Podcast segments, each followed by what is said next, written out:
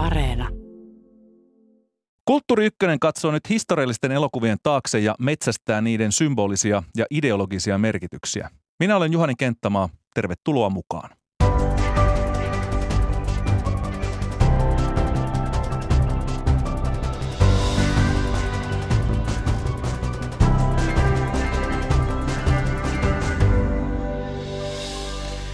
Yksi suosituimmista elokuvan muodosta on oikeisiin historiallisiin tapahtumiin tavalla tai toisella perustuvat niin sanotut epokit, joiden historiallinen tarkkuus on usein kyseenalainen. Silti historiallisilla elokuvilla on ollut iso vaikutus muun muassa kansalliselle identiteetille ja historialliselle muistolle. Esimerkkinä muun muassa tuntematon sotilasfilmatisoinnit, jotka ovat piirtäneet monille kuvan toisen maailmansodan oloista ja suomalaisten kamppailusta rintamalla. Tänään tutkitaan, millaisia viestejä eri epokkielokuvien tekijät ovat halunneet kertoa katsojille ja miten se on peilannut omaa aikaansa. Millaista viestiä uudet historialliset elokuvat, kuten afrikkalaisnaisista, naissotureista kertova The Woman King tai supersuosittu kuninkaalliseen brittihovin sijoittuva The Crown TV-sarja oikein kertovat? Mitä ongelmallisuutta tähän piirtyy ja kenen tarinaa me uskomme parhaiten? Vieraana suomalaisen kirjallisuuden seuran arkiston johtaja ja elokuvatutkija Outi Hupaniittu ja kansallisen audiovisuaalisen instituutin erikoistutkija Jari Seidergren. Tervetuloa Kulttuuri Ykköseen. Kiitos. Olette molemmat tutkineet historiallisia elokuvia ja niiden sävyjä eri aikakausina. Millä varauksin te itse alatte katsoa elokuvaa, joka väittää perustavan tarinansa oikeisiin historiallisiin tapahtumiin? Niin, aina sitä uskoo tai ei usko siihen, siihen väittämään, että hyvin useinhan ne kuitenkin ovat erilaisia kuin mitä se oikea maailma on. Eikä aika harva katsoja mennessä elokuvateatterin penkkiin kuvittelee, että totuus paljastuu täältä ja maailma on juuri sellainen, esimerkiksi sota-elokuva kertoisi oikeasta, että se olisi niin kokemus sama kuin oikeasta sodasta. Ja näinpä se myös niin tämä historian, historian kanssa ää, pelaaminen on vähän sama juttu. Mutta se ei tarkoita sitä, etteikö moni uskoisi siihen, mitä siellä, siellä sitten kerrotaan. Yllättävän monet ihmiset uskovat loppujen lopuksi, ää, ainakin jos se on niin ihmisluonteeseen vetoa, eli toisaalta jollakin lailla ilkeää kohdettaan kohde, niin silloin, silloin se uskotaan hyvin mieluisesti. Eli, eli tällä lailla kriittisellä mielellä niin tutkijan pitää olla. Mm, entä No mä, mä pohdin ehkä vähän toisesta näkökulmasta sitä kautta, koska siis eh, historiallinen elokuvahan on aina fiktio. Eli, eli niin kun, sillä on aivan täysin erilaiset lainalaisuudet kuin dokumenteilla. Joten lähtökohtaisestikin siinä on tekijöillä taiteellisia vapauksia ja jo lähtökohtaisesti siitä, että, että dramatisoida pitää, koska ihmisten elämä on aika pitkäkestoista ja tylsää, että saada se siihen niin kuin elokuvan formaattiin, niin joka tapauksessa muokkauksia tulee ja niitä tehdään. Ja sitten taas toisella tavalla niin kuin elokuvassa pysytään tekemään kaikenlaista sellaista, mitä ei niin kuin oikeasti ole nähty tai niin kuin pystytään niin kuin eri tavoin visualisoimaan ja käyttämään erilaisia keinoja, joten niin kuin mä pidän tämmöisistä erittäin paljon historiallisissa elokuvissa. No, tämä on aika monimutkainen käsite, kun puhutaan elokuvien historiallisuutta, niin millaisiin osiin jakaisitte, että miten arvioitte elokuvan historiallista suhdetta? Mitkä ne on semmoiset tärkeät asiat, että se toimii? No, no esimerkiksi on, on niin tämä, että kuinka paljon on sitä sitä niin kuin dramatisointia tehty ja miten sitä on tehty, että, tota, että koska tiivistämistä joidenkin tärkeiden kohtien esiin nostamista joka tapauksessa tarvitaan. Sitten toinen, mitä voitaisiin ottaa, on se semmoinen historiakuva tai siis semmoinen niin kuin il, niin kuin miljöön rakentaminen. Että et niin kuin, jos siellä on 1800-luvun kuvauksessa autoja, niin ei se välttämättä kauhean sit niin kuin realistiselta vaikuta. Joissakin kohdissa se voidaan tehdä ihan tietoisena keinona, mutta etenkin silloin, jos se on niin kuin tuotannon heikkouksia heijasteleva, niin silloin se kyllä häiritsee. Ja sitten kolmas, mitä voisi ainakin nyt nostaa, en tiedä löytyisikö vielä lisääkin, niin on ne niin kuin tekijöiden tämmöiset intentiot. Oli ne sitten tiedostettuja tai tiedostamattomia siinä, että miten, miten niin kuin kuvataan esimerkiksi vastapuolta, että onko se kauhean demonisoitu tai, tai miten niin kuin toiseutetaan esimerkiksi ei, ei-eurooppalaisia, ei-yhdysvaltalaisia ihmisiä tai ei-valkoihoisia ihmisiä. Et, et niin kuin, tai myös sukupuolistereotypiat. Että et niin kuin tämmöiset vaikuttaa tosi paljon siihen, että millaista mielikuvaa ne elokuvat sitten niin kuin tuottaa meille. Miten Jari tätä lähtisi erottelemaan? Niin, tärkein lähtökohta varmaan on juuri tämä tekijöiden intentio, että ollaanko, ollaanko tässä tekemässä jollakin lailla. Dokumenttielokuvat, mitkä mainitsitkin, niin on selkeästi sellaisia, jotka lähtee tietopohjaisesti liikkeelle, jotka pyrkii siihen. Yleensä siihen liittyy jonkinlainen näkökulma, näkökanta. Nykyään puhutaan vaikuttavuudesta, vaikuttavuustuottajat ovat erikseen jo mukana, mukana dokumenttielokuvien teossa – mutta kyllä se näytelmäelokuvapuolellakin, niin kuin oli tapana sanoa, draamojen tekemisessä äh, paljon äh, pannaan tähän uskottavuuteen panoksia. Mm. Lavastukset, puvustukset, juuri miljoon kysymykset, nykyään digitaalinen miljö ikään kuin rakentamassa sitä, sitä maailmaa, jota ei enää ole. Ää, äh, hyvin paljon siihen panostetaan. Siinä on paljon haaksirikkoja, joita sitten tarkat katsojat huomaavat ja mielellään puuttuvat näihin kaikki, kaikkiin virheisiin, mutta se hyvä intentio on aina hyvä intentio, mutta kyllähän sekin voi mennä pieleen. Että voidaan alkaa väittää sellaisia asioita, jotka eivät ole, jotka tiedetään vääriksi. No tuleeko tästä Eikä jotain vain... esimerkkejä, Jari, sulla mieleen no, semmoisista historiallisista elokuvista, jotka ei oikein mennyt sinne maaliin? Että on jäänyt jopa harmittaa, että miksi tämmöinen elokuva piti juuri tällä tavalla kuvata? No mä en tiedä tätä harmittaako mua, mutta, mutta tota, hyvä esimerkki on tämmöiset elämäkertaelokuvat, jotka ovat usein niin episodimaisia, jotka korostaa jotain tiettyä asiaa ehkä enemmän kuin tarpeenkin ja jättää sitten taas toisia kokonaan huomioimatta, joka on tietysti aika ymmärrettävää, koska eihän sitä ihmisen elämää nyt pysty kovin työtämään tiettyyn paikkaan. Ja semmoinen asia, mitä mä oon tässä miettinyt, niin kuin jotain uutta äh, kehiin, niin on ollut se, että minkä takia televisiosarjat itse asiassa pystyy vähän paremmin tekemään tätä hommaa. Se työ on tietysti paljon suurempi, koska se saattaa kestää kymmeniä osia, ää, kymmeniä tunteja siis ää, koko, kokonaiskestävyys, mutta siihen kymmeniin tuntiin mahtuu huomattavasti enemmän kuin siihen puolentoista, kahteen tai kahteen puoleen tuntiin, jossa se tiivistäminen, pätkiminen, episodimaisuus, muut saattavat sitten häiritä tätä kokonaisvaikutelmaa. Mutta televisiosarjassa ehtii jo käsitellä monenlaisia. Niinpä meillä joku, jos ajatellaan jotain – Fassbinderin Berlin Alexanderplatzin kaltaista ää, romaaniin perustuvaa 13-osaista tunninjaksoja suurin piirtein, joka kertoo tietyn 30-luvun ää, Berliinistä sellaisen tarinan, jota ei olisi voinut kuvitellakaan mm. ää, lyhyessä elokuvassa tai kuvitellakaan niin kirjan pohjalta, että näin, näin tyylikäs kokonaisuus voi suunnitella. Sitähän voi verrata sitten vaikka tämmöisen Babylon Berliiniin, jossa, jossa ollaan niin fiktiivisessä maailmassa – mutta joka käyttää, käyttää niin samaan tapaan itse asiassa aika paljon hyväkseen sitä, mitä me tiedämme menneestä maailmasta. Niin, TV-sarjat on tullut vahvoiksi pelaajiksi tässä ja pystyy varmaan antaa laajempaa kuvaa, mutta onko Outilla mielessä joku esimerkki sellaisesta, jossa on jäänyt vähän sellainen fiilis, että nyt tämä homma ei ole oikein niin kuin historiallisesti eikä muutenkaan oikein pelittänyt, että on jäänyt harmittaa? No mua itse näistä tuoreimmista semmoinen, mikä mua on jäänyt harmittamaan, on tämä parin vuoden takainen suomalainen elokuva Helene – joka, joka tota Helen Scherfbeckin tota, elämää kuvaa. Ja siinä niin kuin, tota, ohjaaja Antti Jokinen sanoi jo niissä, niissä tota, haastatteluissa silloin ensi aikaan, että, että hän on niin kokenut sen, että hän, hän on halunnut nostaa tässä tätä esimerkiksi tätä rakkaustarinaa, mikä, mikä nyt on se, että onko siinä ollut rakkaustarinaa ja millaista ystävyyttä siellä nyt taustalla onkaan, mutta et niin kuin, et, ja myöskin tämän Einar Reuterin kuvan ihan julisteeseen saakka. Mm. Että hän on ajatellut näin, tekijä on ajatellut näin, että, että pelkkä naisen tarina ei, ei kanna. Ja, ja sitten se, miten siitä elämästä, elämästä niin kuin muotoutuu siinä, että siinä on niin kuin vahva näyttelijä, äh, vahva naistaiteilija, mutta kuitenkin siinä on niin kuin toiminnan alkuunsaajia sit niin kuin kaksi miestä, josta Stenman taidemesenaatti ja sitten tämä Einar Reuter, nuori mies, joka on niinku kiinnostunut taiteesta ja jonka kanssa Helen Scherfback ää, tota, tutustuu. Eli, eli siinä niinku se naisen, se, se mistä meidän pitäisi tämä elokuva saada, siitä hienosta naistaiteilijasta ja hänen niin kuin, taiteellisesta urastaan, niin se rakentuu niiden niin kuin, miesten toiminnallisuuden kautta. Ja myös sitten ihan semmoinenkin seikka, että, että tota, Laura Birn tekee siinä hienon roolisuorituksen, mutta myöskin tässä uutisoinnissa korostui se, että kuinka hankala homma tämä oli hänen maskeeraamisensa, koska nelikymppinen nainen esittää kuusikymppistä naista. Minkä takia? Että et kyllähän meillä olisi niitä 5 mm. näyttelijöitä ollut siihen rooliin. Mm.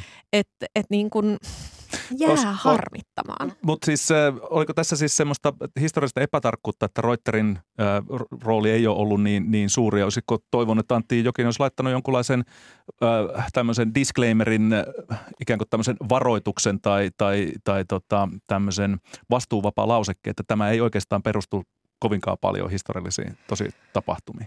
No toi vastuulausekeasia on aina niin kuin vähän hankala, koska periaatteessa jokaisessa historiallisessa fiktiossa pitäisi olla semmoinen vastuulauseke. Öm, sen verran, mitä niin kuin tiedän Sherpekin e- elämäntarinasta, niin ei se, se ei niin kuin ollut ihan niin kärjistettyä. Mm. Ei myöskään se, se niin kuin, totta kai Steenman järjesti hänen ensimmäisen yksityisnäyttelynsä, mutta se niin kuin, et, et, ei hän ollut niin kuin sillä tavoin niin kuin tun, niin kuin unohdettu tai jotenkin täysin syrjään jäänyt. Et siinä on niin kuin kahteen suuntaan vähän niin kuin korostettu Mm. ja tehty nimenomaan niin kuin, haluttu luoda tämmöistä dramatiikkaa siihen elokuvaan. Että tota, joo, mutta en mä, en mä lähtisi siitä, että mä rupeisin vaatimaan niitä disclaimereita sinne alkuun. Niin aivan.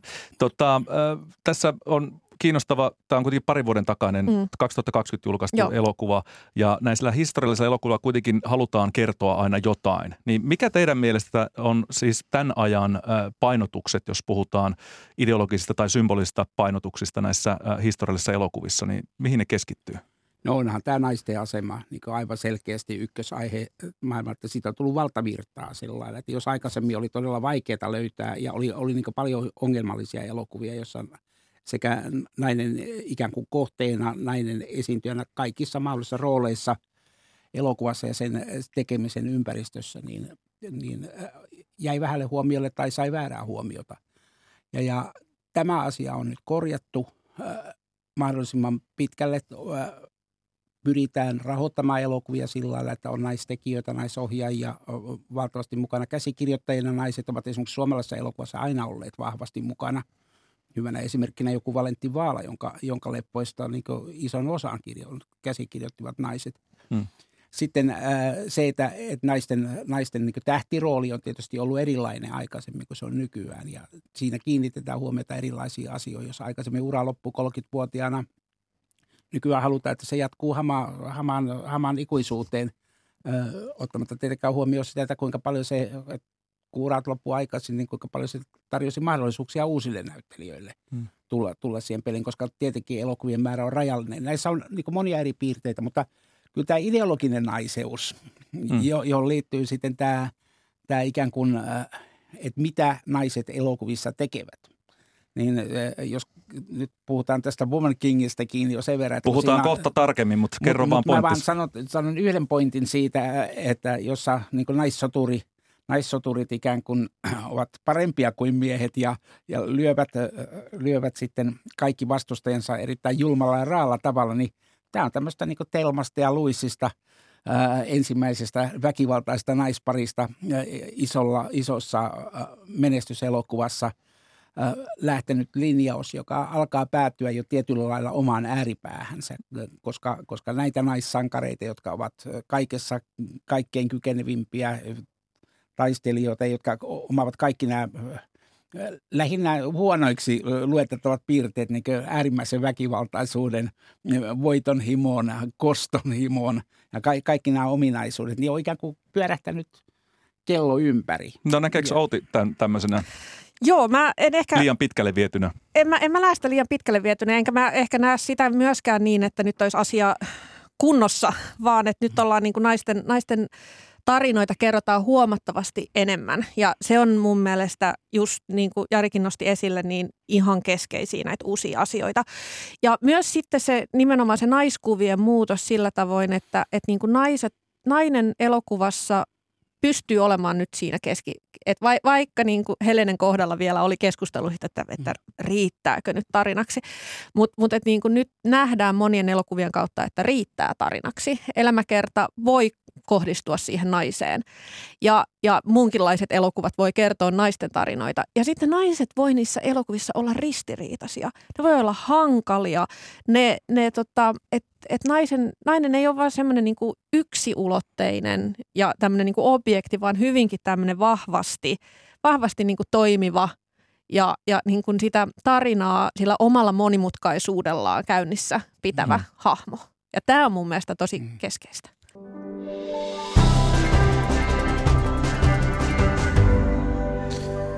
Käynnissä Kulttuurikkasen lähetys, jossa puhutaan siitä, mitä historialliset elokuvat ja TV-sarjat haluavat meille oikeastaan kertoa ja miten teokset peilaavat itse asiassa enemmän tätä päivää kuin eilistä. Minä olen Juhani Kenttämaa ja vieraana studiossa Kavin erikoistutkija Jari Seidergren sekä SKSn arkiston johtaja elokuvatutkija Outi Hupaniittu. No, The Woman King – Viime vuoden lopussa julkaistiin Hollywood-epokki nimeltä The Woman King, joka kertoo 1800-luvun Länsi-Afrikassa nykyisen Beninin alueella eläneestä Dahomin äh, kuningaskunnasta ja sen hurjista naissutureista Agojista. Dahomey kapinoi brasilialaisten orjakauppiaiden äh, kanssa läheisessä väleissä olevaa Oion kuningaskuntaa vastaan näillä naissotureillaan, siis tässä elokuvassa. Ja tämän elokuvan keskiössä äh, Agojin kenraali Naniska sekä nuori järjestettyä avioliittoa vastaan kapinoiva nainen nimeltä Niva, joka passitetaan Agojien, äh, tai Agojin soturikouluun kuninkaan palatsiin. Historiallisesti elokuva on tarkka siinä suhteessa, että Agojit ovat oikeastikin olleet pelätty sotilasryhmä ja Dahomey ja Ojon kansat ovat olleet oikeasti olemassa ja ovat vaurastuneet eurooppalaisten ja amerikkalaisten orjakaupalla. Lähes kaikki henkilöhahmot tässä elokuvassa ja heidän tarinansa ovat fiktiivisiä Dahomin kuningas Gesoa lukuun ottamatta. Ja tämä elokuva on tyyliltään toimintadraama ja tuo hyvin erilaisen näkökulman Afrikan kolonialistiseen historiaan sekä puitteet, kun pääosassa ovat mustat lihaksikkaat soturinaiset. Me ollaan kaikki käyty katsomassa tämä kyseinen elokuva, mutta millaisia ajatuksia tämä leffa teissä herätti? Jari. Täytyy myöntää, että Afrikan historia ei ollut niitä kaikkein vahvimpia lähtökohtia itsellä sitä katsomaan mennessä. Ja jotenkin kun sitten kun näin, näin elokuvan, niin huomasin, että ei se ollut ehkä tekijöilläkään niin hirveän, hirveän tarkasti. Kävi niin hyvä, hyvä tuuri, että tuo SKS, jossa Outi työskentelee, niin oli julkaissut sellaisen kirjan kuin Sodan kuningattaret Amazonista Valkyrioihin, Karolina Kouvolan kirjan, jossa sattui olemaan luku juuri näistä, näistä naissotureista. Ja vaikkei, vaikkei se ole mikään niin hirvittävän tarkka historiallinen tutkimuspläjäys tai muuta, niin kyllä se antaa niin moniin näihinkin asioihin, jotka tässä elokuvassa nähdään, niin hieman, hieman toisenlaista näkökulmaa. Tässähän, tässähän kerrotaan ikään kuin hyvinkin itsenäisestä – itsenäistä naistaistelijaporukasta, joka, jolla on niin tietty asema maailmassa. Se asema ja sen erityisyys, se on varmasti ihan totta ja oikein historiallisestikin pätevää.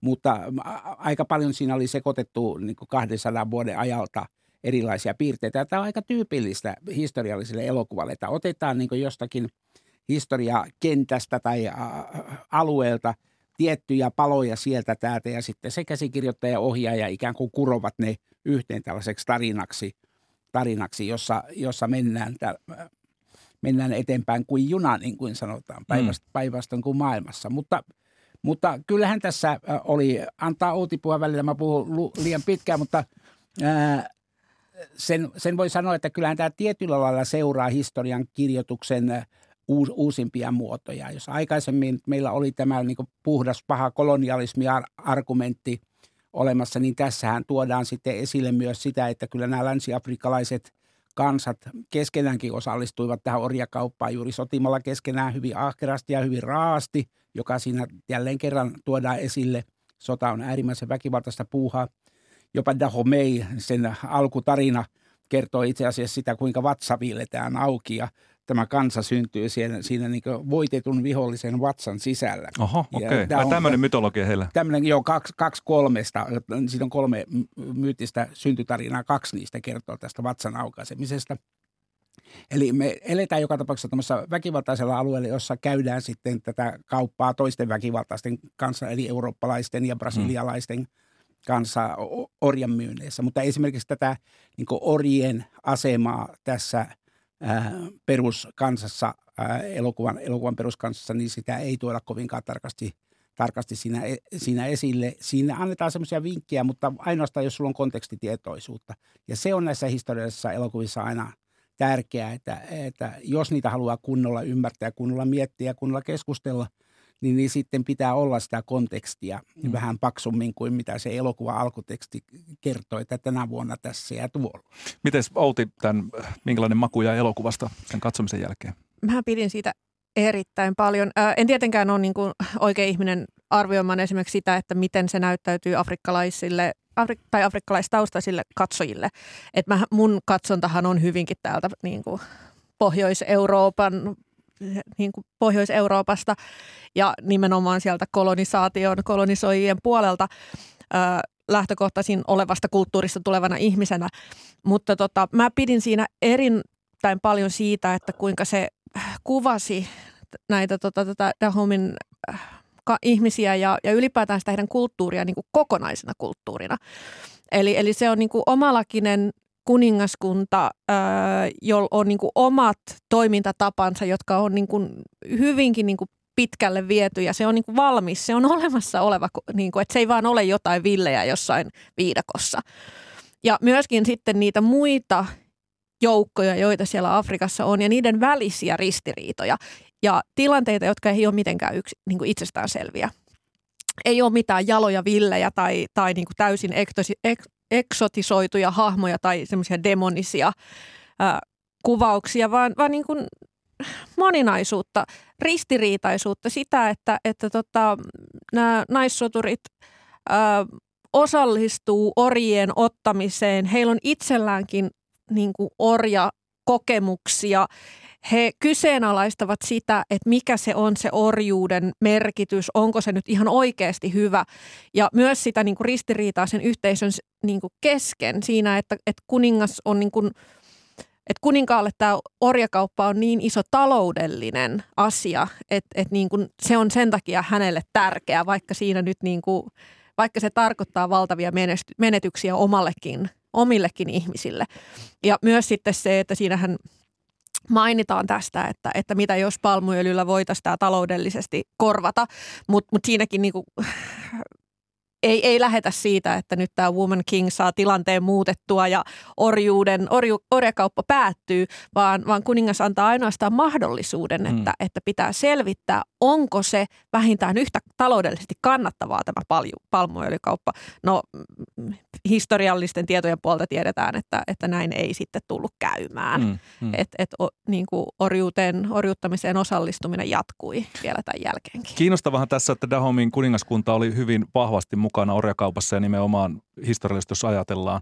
Ja, ja heidän, heidän äh, tulonsa ja rikkautensa on, oli paljon lähtöisin äh, sieltä. Tällaista niin sanottua naiskuningasta ei historiankirjat tiedä kuin yhden sellaisen, joka olisi ollut heidän kuningaskuntansa ää, aikana, jolla kenties on ollut sitten näiden Agoji-naissotureiden perustamisessa jonkunlainen, jonkunlainen tota, rooli, mutta yleisin käsityksen mukaan niin nämä Agojit perustettiin sen takia, koska orja kaupasta johtuvat sodat olivat tappaneet niin paljon miespuolisia sotureita, että piti saada sitten tavallaan tilalle sitten enemmän sotajoukkoja. Ja siinä mielessä oli poikkeuksellista, että nämä oli tällainen niin kuin sotilasryhmä, että he eivät osallistuneet mihinkään muuhun kuin siihen vaan, että he ovat siellä palatsissa ja osallistuvat näihin sotiin. Että olivat tavallaan niin kuin sotilasammattilaisia, joka oli, joka oli poikkeuksellista – Afrikassa muutenkin, mutta jännä se, että se orjakauppa, se jätettiin kertomatta, että itse asiassa orjakauppa ja orjasodat saattoi olla se yksi syy, minkä takia tällainen porukka sitten loppujen lopuksi ää, perustettiin.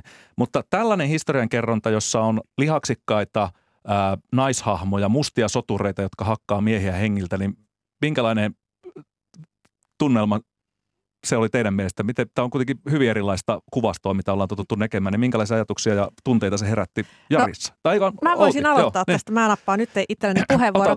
siis, siis mä pidin sitä just sen takia, että, että, tota, että siinä kuvattiin niiden naisten elämää öö, semmoisena omalakisena, mutta ei mitenkään itsestään selvänä. Että et niin kun hehän, siinä niin kun hahmot käy, käy keskustelua niin kun siitä, että et mitä se merkitsee heille luopua siitä sen palatsin ja sen sotajoukon ulkopuolisista ulkopuolisesta elämästä.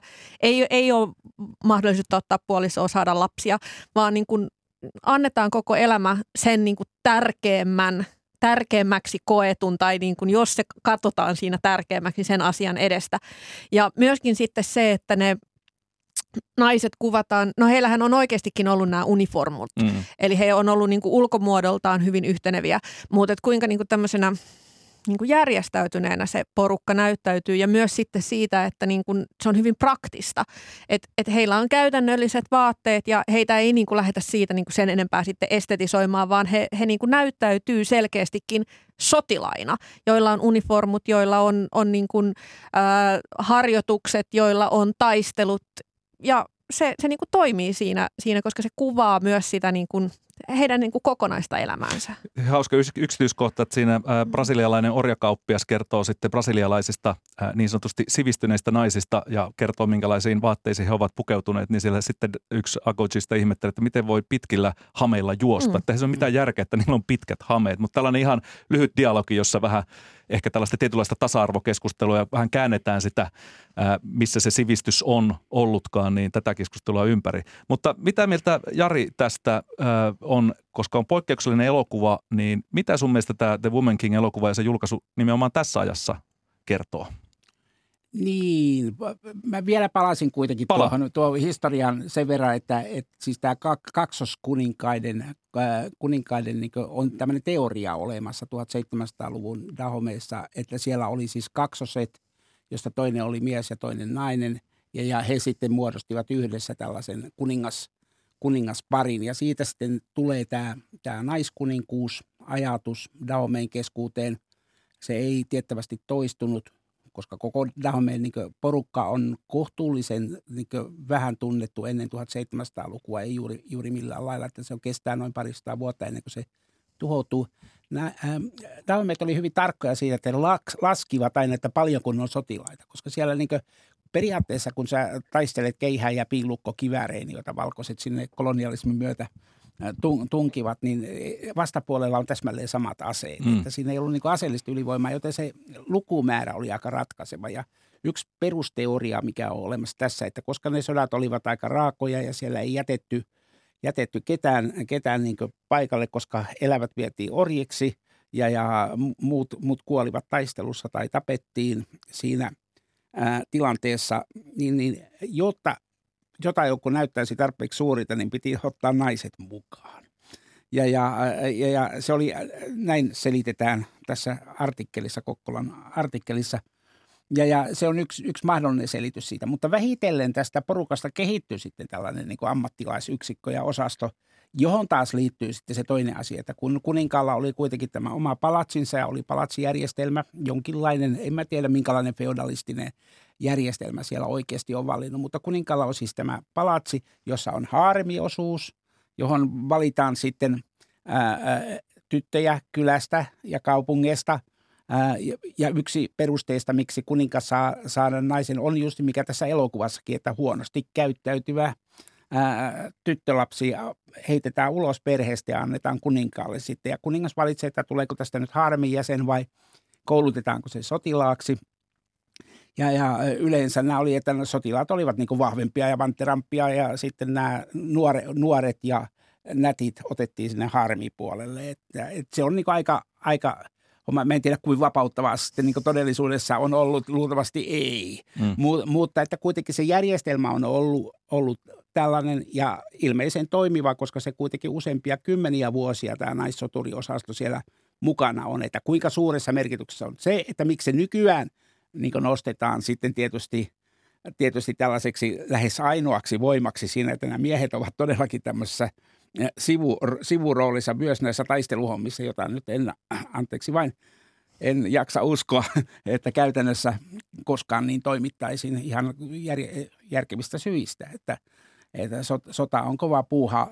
Kyllä siellä niitä miehiäkin tarvittiin naisia tukemassa. Ja, ja olihan niitä siinä, mutta niin kuin sanot, on, niin sivuroolissa, joo. Niin, niin ja, ja tämä, tämä on ideologinen ratkaisu tietysti. No, tämä mitäs... on ideologis-poliittinen ratkaisu, jota, jota nykyajan eh, henki, henki tukee. En sano, että siinä on mitään väärää, mm. mutta sanonpahan silti, että se pitää ottaa huomioon, josta analysoida. Aivan. Mitä Outi, minkälaisia ajatuksia tästä herää? No mä ajattelen taas sitä siltä kannalta, että tota, tämähän niin kuin heijastelee just sitä, sitä niin kuin muutosta, mikä meillä on, että et niin tämmöiset tarinat pääsee tuotantoon. Myös tässä näin elokuvan tekijöillä meni pitkään, että he, he saivat tota rahoituksen ja vasta sitten Black Pantherin niin kuin ensi, tai siis ensi ja hyvät tulokset mahdollisti sen, että löytyi uskoa siihen, että tota, mustien naisten tarina voi toimia elokuvana ja voi tuottaa kustannuksensa takaisin.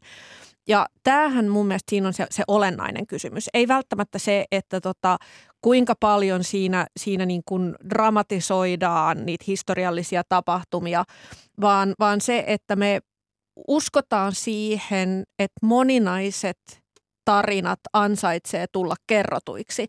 Ja myös sitten se, että, että niin kuin pitää muistaa, että, että ollaanko me ihan yhtä kriittisiä eurooppalaisille tai yhdysvaltalaisille tai siellä, siellä olleita tapahtumia kuvaaville historiallisille elokuville, kun nyt kun me katsotaan Afrikkaan sijoittuvaa. Ei kai vaan tämä mene niin, että me edellytetään niistä toisista kulttuureista tulevilta tarinoilta niin kuin enemmän sitä autenttisuutta, jotta se, se niin kuin kelpaa meille. Mitä, mitä on ulkomaalaista mediaa tämän The Woman Kingin suhteen äh, tarkastelu, niin aika paljon on kyllä sitä, että mitä oikeasti historiassa on tapahtunut ja tämmöisiä artikkeleita on, on kirjoitettu. Eli, eli jotenkin tulee semmoinen olo, että ehkä tässä nyt penätään enemmän äh, elokuvaa historiallista tarkkuutta kuin, kuin tuota, äh, jossain muissa historiallisissa elokuvissa. Mistä tämä kertoo, että Woman Kingillä tuntuu olevan jotenkin vähän suurempi painolasti todistaa olevansa historiallisesti tarkempi kuin monet muut Kyllähän se on, se on ihan selkeää se, että, että tota, ö, siitä valtavirrasta poikkeavilla on niin kuin lähtökohtaisesti isompi tar- tai siis vaatimus tulla perustelluksi se olemassaolonsa oikeutus. Et, et niin kuin, Öö, tämä varmastikin on niin kuin merkittää tämä elokuva sitä, että, että jos tämä olisi mennyt keskinkertaisesti, niin se olisi kertonut, tai vähän heikommin, niin se olisi kertonut siitä, että ei tällaisia elokuvia kannata tehdä. Kun taas jos Yhdysvaltoihin tai Eurooppaan sijoittuva historiallinen elokuva ö, tota, missä miehet on päähahmoina, menee keskinkertaisesti tai heikosti, niin no se on nyt vain yksi niistä, jotka menee keskinkertaisesti ja heikosti. Mm. Tuotto-odotukset on seuraavalla ihan yhtä hyvin. Et, et niin kun sillä asetetaan, kun se on tämmöinen uraa uurtava uudenlainen näkökulma, niin enemmän paineita. Niin, joka tapauksessa tämä sai siis 50 miljoonaa dollaria rahaa tekemiseen, joka on näin suomalaisista ajatellen niin aika huima – huima rahamäärä ja, ja äh, kaikki on varmasti mennyt ihan tarpeeseen. Toivottavasti myös näyttelijöille on maksettu hyvin. Äh, eli si, siinä mielessä Black Pantherin kaltaisten fiktiivis, täysin fiktiivisten äh, soturisankaritarinoiden ja fiktiivisen maahan sijoittuva tarina, se tuottaa tietysti niin erilaisia, erilaisia jatko-osia, jos näin voidaan sanoa ajatuksellisella tasolla – on hyvä, että se myös ulottuu tämmöisiin historiallisiin teemoihin. Kyllä mä silti sanoisin, että osa tästä historiallisesta kiinnostuksesta tätä elokuvaa kohtaan, niin jos se, jos se on nyt tarkempi, mutta mä en ole ihan varma siitäkään, onko se nyt sen tarkempi kuin mihinkään muuhunkaan historiallisen elokuva. Mutta jos se on sitä, niin perustuu siihen, että me emme tiedä juuri yhtään mitään. Että hyvä, että mä lyön vetoa, että jos me mennään kadulle kysymään, että missä on Dahomey, tai missä on ollut Dahomey, mm. joka on Benin nykyään, mm niin, niin, niin aika moni sanoi, puistaa päätään, että ei nyt ei oikein irtoa. Ja, ja se selittää sen, että kaikki mitä siinä elokuvassa on, on periaatteessa selitettävä. Ja nyt kun mä taas katselin kanssa, googletin, niin kuin me kaikki viisaat tehdään nykyään, googletaan ensin ja puhutaan sitten, mm. niin, niin kyllä mä huomasin, että sitä alkuperäistekstiä, joka on Sonin, Sonin niin aikaansaama – Sony, joka on tietysti aasialainen yhtiö. Mm. Ja, ja jos me ajatellaan elokuvia, mä hyppään hetkeksi muualle. Kun ajatellaan elokuvia, TV-sarjoja, niin niissähän pitää nykyään olla aasialaisia päähenkilöitä, koska ne myy paremmin. Niin Kiinan markkinat on isot. Pelkä, ei pelkästään Kiinan mm. markkinat, mutta kaikki koko maailman markkinat. Mm. Aasialaisia on kaikkialla niin paljon, että ne Kyllä. saattavat tehdä tämän menestyksen. Niin ja vastaavalla tavalla tietysti mietitään sitä, että onko, onko eli tällaiset etnisyysasiat, äh, isommat blokkiautot, Afrikka, Aasia, tällä mm. tasolla ajateltuna, niillä on merkitystä myös sen kaupallisen menestyksen suhteen, ei pelkästään rahoituksen suhteen. Ja nyt näyttää siltä, että näillä Afrikka-teemaisillakin elokuvilla voidaan, voidaan lyödä sitten Tartsanin jälkeen rahoiksi. Siinä on vähän erilainen näkökulma no, kyllä no, Afrikan no, historiaan. Mun mielestä se Tartsan kannattaa mainita tässä, koska, koska tuota, se vain kertoo, minkälaisia ne elokuvat olivat ennen. Kuinka paljon, mikä matka me on kävelty ja tultu sieltä Tartsanin maailmoista, jotka oli kuitenkin globaaleja. Ää, kaikki, ää, en tiedä lukiko tytötkin kovasti, luulisi, hmm. luulisi että Tartsanin hahmoa seurattiin, seurattiin tyttöporukoissa myös, mutta poikaporukoissahan se oli niin yksi elämän ehto, että, että sen kaltaiset kuviot oli hallussa. Toi, toisaalta jos miettii tätä toiseuskysymyksenä tai muuna, niin kyllähän nyt länkkärit siellä, siellä niin kuin alku, Amerikan alkuperäisasukkaat, intiaanit, niin kuin meillä oli tapana sanoa, erilaiset, erilaiset ryhmät, pohjoinen vastaa etelä Yhdysvalloissa. Kyllä nämä on, elokuva on niin pilvin pimeän niitä elokuvia, jossa näitä asioita on käsitelty kunakin omana aikanaan, mm. oman aikansa ennakkoluuloista lähtien aika usein ja oman aikansa päähänpinttymistä lähtien – ja nyt ollaan ehkä päästy hieman parempaan suhteeseen, ei sen takia, että elokuvan tekijät tai tuottajat olisivat hirveän paljon viisaampia kuin silloin joskus aikaisemmin, vaan sen takia, että tiedetään, että yleisöltä, katsojilta tulee ja tutkijoilta ja kaikkiin keskusteluun osallistuvilta tulee sitä ää, rap, ää, rapsakkaa kritiikkiä heti, kun asiat lähtevät menemään todella pahasti pieleen. Et meillä on niin yhteisiä vihollisia, joita me saadaan skalppeerata, niin kuin Tarantino skalppeeraa kaikki natsit, natsit, niin niitä on hirveän vähän loppujen lopuksi. Sen sijaan näitä tämmöisiä, joissa me voidaan alkaa ristiriitaisuudesta määritellä sitä, että, että että mikä, mikä asia on hyvä ja mikä on oikein niin elokuvissa ja mitä me saadaan kannattaa, mitä me ei saada kannattaa, niin, niin tärkeintä on se keskustelu ja se tarkoittaa sitä, että silloin siellä on hieman erilaisia näkemyksiä. Niin kuin tämänkin elokuvan ympärillä, että siellä on ollut kritiikkiä puolelta ja toiselta. Äärioikeisto on kritisoinut sitä elokuvaa, mutta myös, myös niin kuin, äh, afroamerikkalaiset on kritisoineet sitä elokuvaa omasta näkökulmastaan. Mm, mm. Ja uskotteko, että tämä nyt aiheuttaa se boomin, että tulee vastaavanlaisia elokuvia enemmän? Mä en usko, että niin kuin voidaan puhua boomista, mutta niin kuin, koska sehän tarkoittaa sitä, että rakenteet jotenkin mullistuisi hetkessä, vaan mä uskoisin, että tämä on yksi välietappi ylipäätään moninaistuvissa ja, ja niin, niin kuin elokuvatuotannoissa. Ja myös niin kuin nimenomaan siinä, mitä Jari äsken nosti esille, että, että tota yleiset osaa jo vaatia ja yleiset kiinnittää huomiota. Joten niin kuin vähän kerrallaan niin, niin nämä fikti, fiktiiviset representaatiot niin kuin rupeaa heijastelemaan paljon paremmista yhteiskunnan monimuotoisuutta.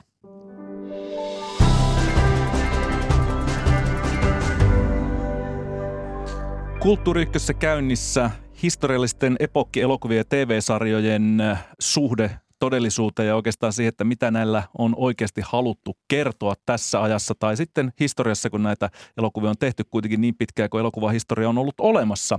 Tuntematon sotilas on sellainen elokuvasarja, pohjautuu tietenkin tuota, tuota, tuota Väinö Linnan romaaniin, mutta Edwin Laine, Rauli Molberg, Aku Louhimies on tehnyt omat versiot eri aikakausina tästä samasta äh, tarinasta. Ja ne on piirtäneet kuvaa monelle, että millaista kamppailua Suomessa käytiin toisen maailmansodan rintamilla ja vähän sen ulkopuolellakin.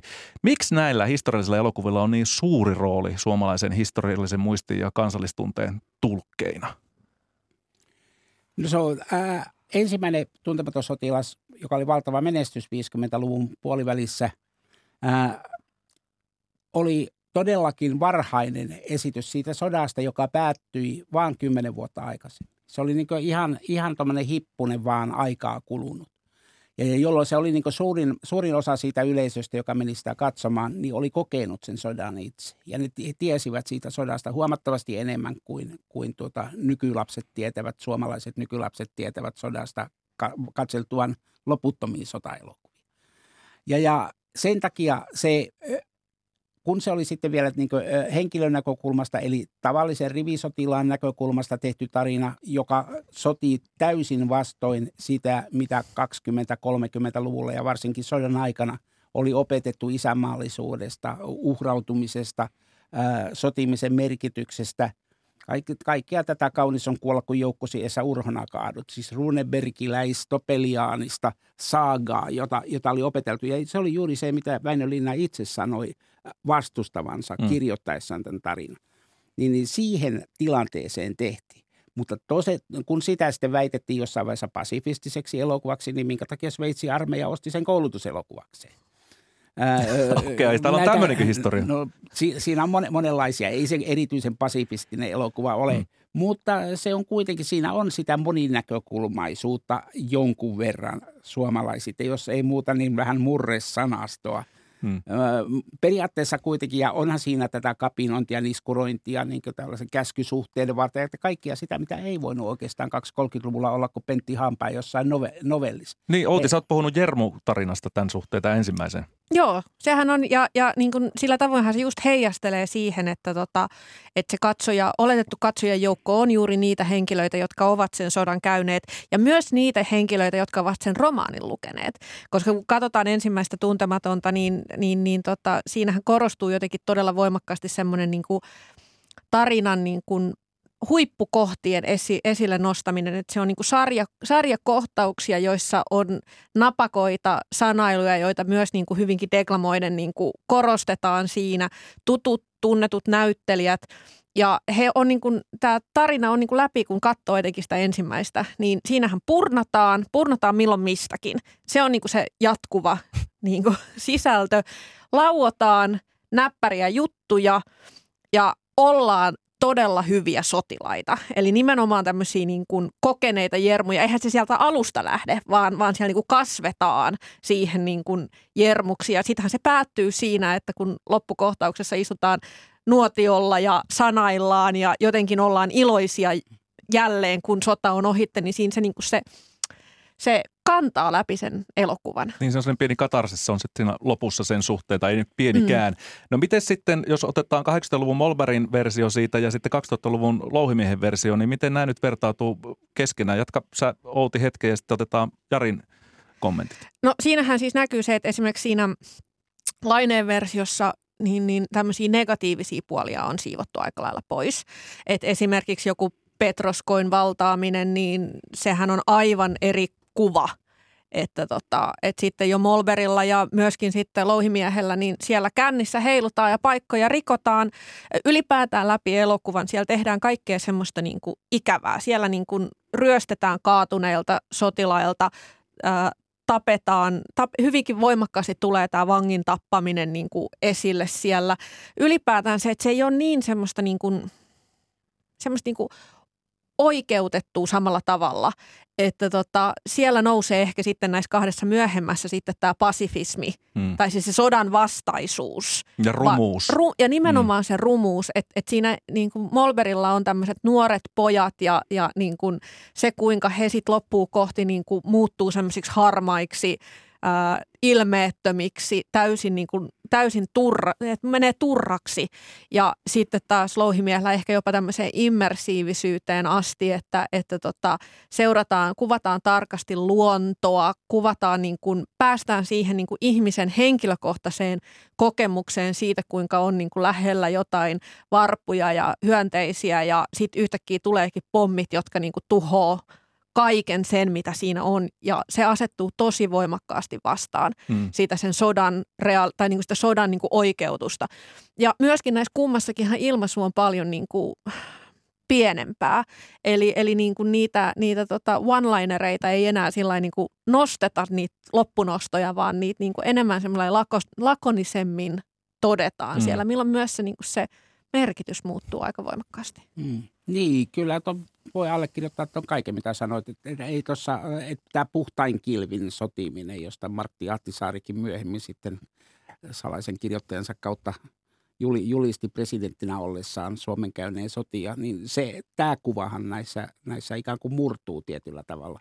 Ja jos me nyt tutki, uutta sotahistoriallista tutkimusta katsotaan, niin aika pitkälle samoja asioitahan siellä on nostettu esille, että kuinka, kuinka psykologisesti sota on rampauttavaa – ja, ja vaarallista sotijoilleen ja kuinka, minkälaisia seurauksia sodasta näille ihmisille, jotka osallistuu joko uhreina tai sotijoina, niin siitä huolimatta, niin tämä kaikki näkyy näissä uusimmissa elokuvaversioissa. Ja se on niin tämmöiselle historialliselle tekoajalleen ilmeistä, että, että nämä tekijät, kun ne tietävät tarttuvansa tällaiseen suureen aiheeseen – kaikesta sen fiktiivisyydestä huolimatta ja kaikesta sen realistisuudesta huolimatta tarttuvat tällaiseen aiheeseen, niin siihen taustatyöhön liittyy tämä uudemman tutkimuksen ja uuden tutkimuksen tarkka läpikäyminen. Ja se antaa sitten mahdollisuuksia hioa näitä tulkintoja siihen, että nyt kun puhuttiin louhimiehen aikoihin näistä murtuneista mielistä ja, ja, ja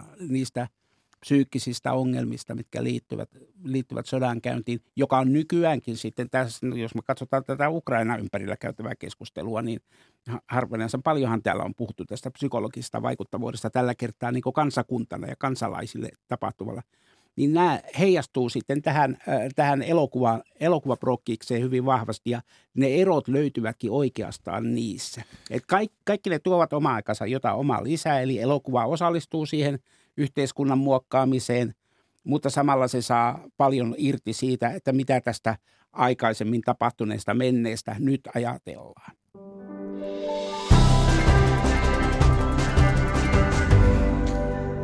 Kuuntelet Kulttuuri Ykkösen lähetystä. Minä olen Juhani Kenttämaa kanssani historiallisista elokuvista ja TV-sarjasta keskustelemassa Kavin erikoistutkija Jari Sedergren sekä SKSn arkiston johtaja ja elokuvatutkija Outu, Outi Hupaniittu. Uh, The Crown oli sellainen sarja, jonka mainitsin tuossa alussa ja nyt ihan lyhyt kommentti tähän liittyen. Tämä on yksi kaikkien aikojen su- suosituimpia Netflix-sarjoja ja hyvin historiallinen, kertoo Britannian hovista eri aikakausina ja mitä sillä on tapahtunut.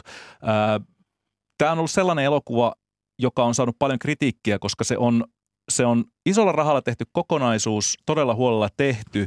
Ja kun sitä katsoo, itse katsoin kolme jaksoa sitä ensimmäistä kertaa tässä tämän viikon aikana – ja mulle tuli sellainen, että tämä on niin pitkälle viety tämä realistisuus, että se vaikuttaa hyvin totuudenmukaiselta.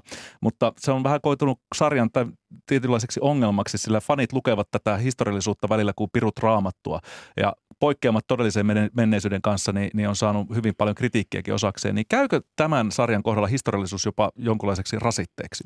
No siis en mä sanoisi, että historiallisuus, vaan illuusio historiallisuudesta, koska siis tässähän ö, keskeinen kysymys on se, että meillä on kohteena – kuningasperhe, en, äh, tota, Britannian kuningasperhe, josta niin kuin sisäpiiritietoa vaan ei ole olemassa. Kuningatar Elisabeth ei elinaikanaan antanut yhtään haastattelua. Tämä, mitä aina sanotaan, että hänen niin kuin tämmöinen teeminsa, te, niin kuin teemansa oli, että älä kommentoi, älä valita. Mm. Että et niin kuin pitää pitää se yksityisyys. Ja se on kuitenkin kauhean kiinnostavaa, mitä siellä hovissa tapahtuu. Ja sitähän tämä nyt niin kuin lähtee – tekemään fiktion keinoin, näyttämään, mitä siellä palatseissa sisällä tapahtuu. Ja, ja niin kuin, kun siinä on ne historialliset ää, tapahtumat, ja tätähän nimenomaan katsotaan Wikipedian kanssa, että mm. Wikipediassahan hakutulokset tai Google, Googlessa hakutulokset nimenomaan näihin teemoihin aina korostuu, kun, kun tulee uusi teema, jolloin se tekee niin kuin itsestään niin jotenkin autenttisen näköistä, mutta sittenhän me ei kuitenkaan pysytä tietämään, mm. että, että onko tämä, joten se, se, niin kuin, se on semmoista hyvinkin hienovarasta peliä sen, sen niin kuin tiedetyn ja tuntemattoman välillä. Kenen laari tämä teidän mielestä sataa tämä The Crown? Tässä kuitenkin käsitellään tosi kipeitäkin asioita brittihovista ja, ja tuota, tehdään se sitten isolla rahalla ja hyvin näkyväksi, mutta tuota, kärsiikö teidän mielestäni Britannian kruunu tällaisesta historiallisesta TV-sarjasta? Ei tietenkään kärsi. Tuota, Kuninkaallista on tehty ihan virallisia dokumenttielokuvia ja niin 60-luvulta lähtien oikeastaan televisioon, kuningattarien televisiopuheet, pääministerien puheet, nämä kaikki on alettu televisioida jo huomattavasti aikaisemmin, radioitu 30-luvulta lähtien. Kyllä heillä tämä julkisuusrooli on tiet, tietyllä tavalla ja se kaikki tietää myös sen kansan suosion ennen, ennen kuin tästä kritiikistä tuli ikään kuin keskeinen osa. No joka tapauksessa on selvää, että kuinka paljon puuta on hakattu niin niihin, niihin paperijulkaisuihin, joissa kuninkaallista on keskusteltu Britannian monarkia yhteydessä ja muutama muunkin monarkia yhteydessä. Sitä on mennyt aika paljon. Ihmiset ovat todella kiinnostuneita ja ää, niin on aivan päivän selvää, että tällaista aiheesta tehdään sitten hommaa. Niin ja päiväselvä, että se myöskin menestyy. Siellä on valtava, no jos se on ihan surkea, niin ei menestys.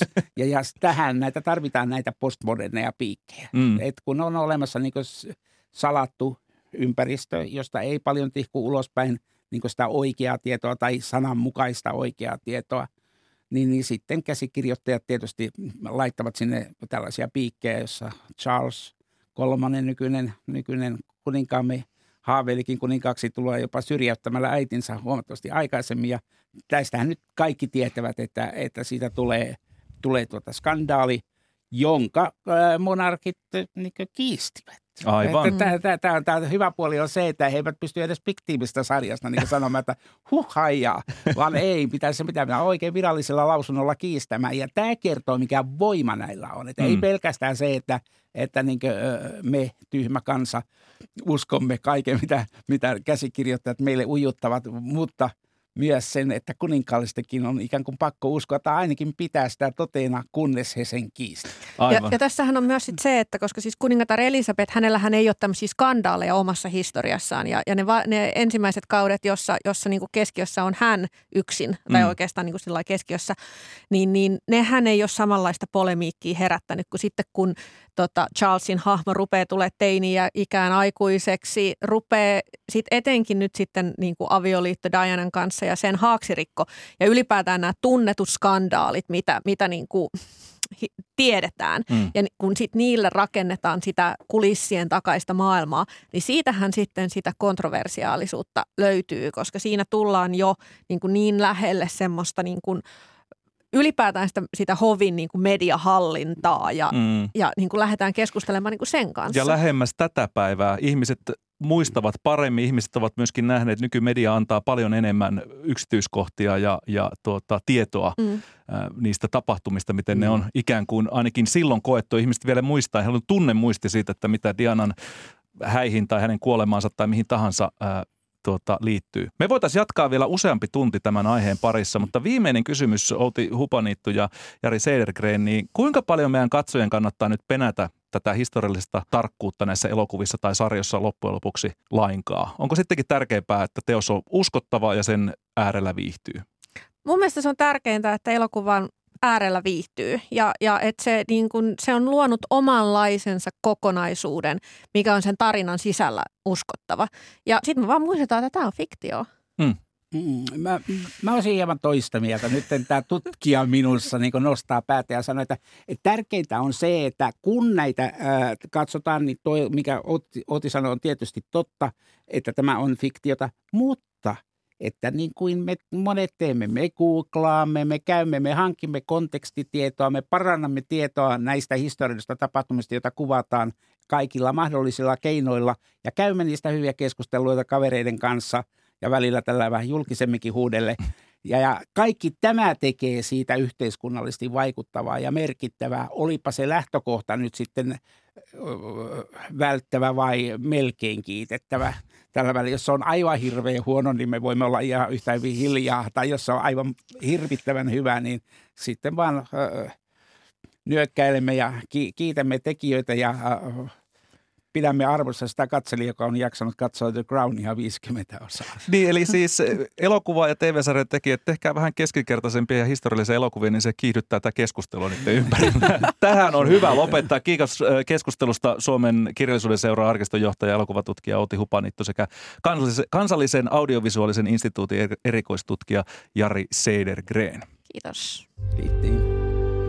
Tätä jaksoa oli kanssani tekemässä Kulttuuri Ykkösen tuottaja Olli Kangassalo. Minä olen Juhani Kenttämaa ja toivotan historiallisen nautinnollista loppupäivää.